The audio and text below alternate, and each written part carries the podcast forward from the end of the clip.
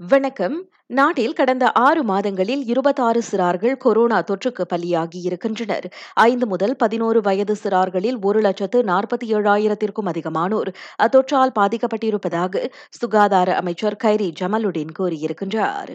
Maknanya kanak-kanak tidak terlindung daripada COVID-19.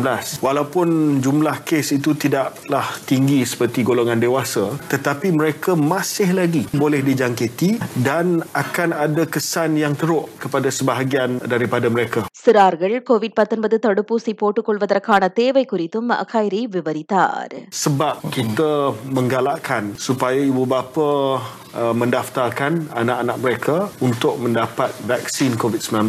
Lebih-lebih lagi sekarang kita dah buka sekolah dan mereka kembali ke alam persekolahan, bergaul dengan uh, rakan-rakan sebaya mereka dan kita melihat uh, semakin banyak kluster di peringkat sekolah. Covid 19 தடுப்பூசி போட தங்களது பிள்ளைகளை பதிந்து கொள்வதில் பெரும்பாலான பெற்றோர் இன்னமும் காத்திருந்து பார்க்கும் அணுகுமுறையை கொண்டிருக்கின்றனர் தடுப்பூசி பெற தகுதியுள்ள ஐந்தில் இருந்து பனிரெண்டு வயதுக்கு கீழுள்ள சிறார்களில் பதினைந்து விழுக்காட்டினர் மட்டுமே இதுவரை அத்திட்டத்திற்கு பதிந்து கொண்டிருப்பதை அவர் சுட்டிக்காட்டினார்.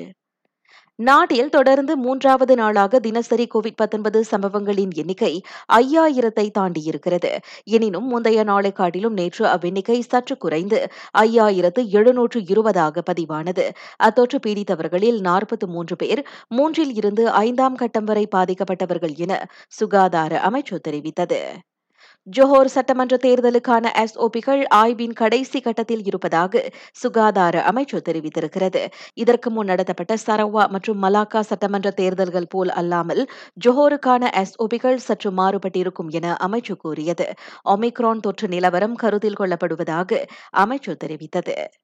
நாட்டில் தற்போது காணப்படும் சற்று கடுமையான வெயில் வழக்கமான ஒன்றுதான். வடகிழக்கு பருவத்தின் இறுதி கட்டத்தில் அந்நிலை காணப்படுவது இயல்பு என வானிலை ஆய்வுத்துறை தெரிவித்தது. ஏப்ரல் மாத மத்தியில் இருந்து அந்நிலை படிப்படியாக மாறும் என எதிர்பார்க்கப்படுவதாக அது தெரிவித்தது.